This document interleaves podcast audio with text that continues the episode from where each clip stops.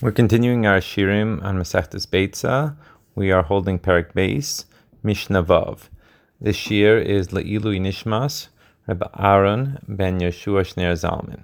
Here we're going to talk about three rulings of Beis Shammai.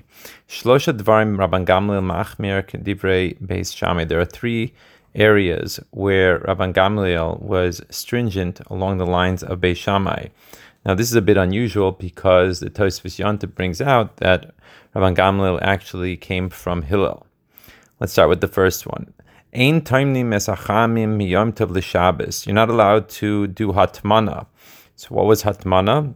Hatmana is translated in English as insulating, and it was generally done by wrapping a pot or um, something of that nature in wool or wrapping it up in order to insulate it uh, that it shouldn't get cold.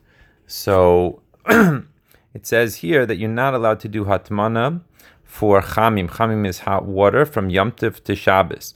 Now that would not be allowed to be done without an eruv tavshilin, but Beis Shammai even um, goes even further in this. That the Bartanura explains that Beis Shammai says that you're only allowed to do things for the cooking and saving for eating that you would do for the actual Eruv itself. For example, uh, the Bartanura says that you would not be allowed to bake unless you used a baked good for the Eruv, or you would not be allowed to cook unless you use a cooked good for the Eruv.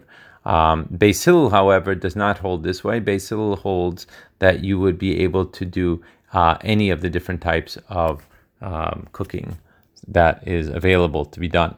Ve'ein zaykfim es a menorah b'yom You're not allowed to uh, put together again a menorah. Menorah is a candlestick uh, on because this is the idea of Beis holding that there is the malacha of binyan in kalim, which means building in actual kalim in vessels.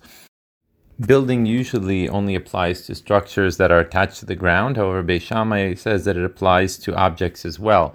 Uh, this is not what Hillel holds. Hillel holds that Ein Binyan Bekalim, there is no building uh, with regards to objects. And the third uh, point is Ein Oifim Pitim Gritzim Ella Rekikin, that they would hold that you're not allowed to bake these thick loaves. Now, thick loaves um, it seems to explain is that it means a lot of loaves of bread on Yom Tiv.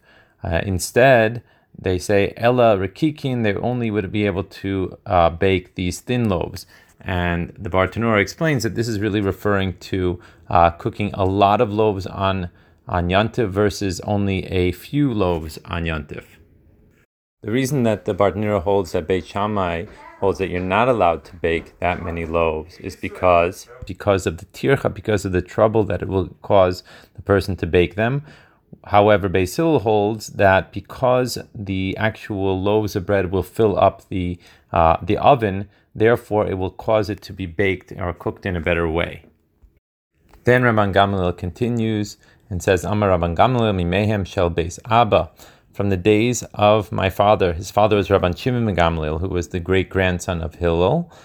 Lo oifim pitim gritzim el They would not bake these thick loaves, namely the numerous or the many loaves, on Yantiv. Instead, they would only cook a few loaves, and therefore they would hold like Beis Shammai that they would not uh, do the extra tircha, the extra effort.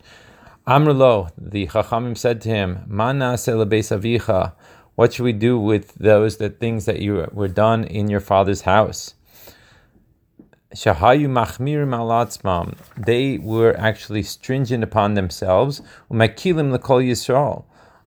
But at the same time, they ruled in a more lenient way for the rest of Klal Yisrael. Lios oifim pitim gritzin v'churi.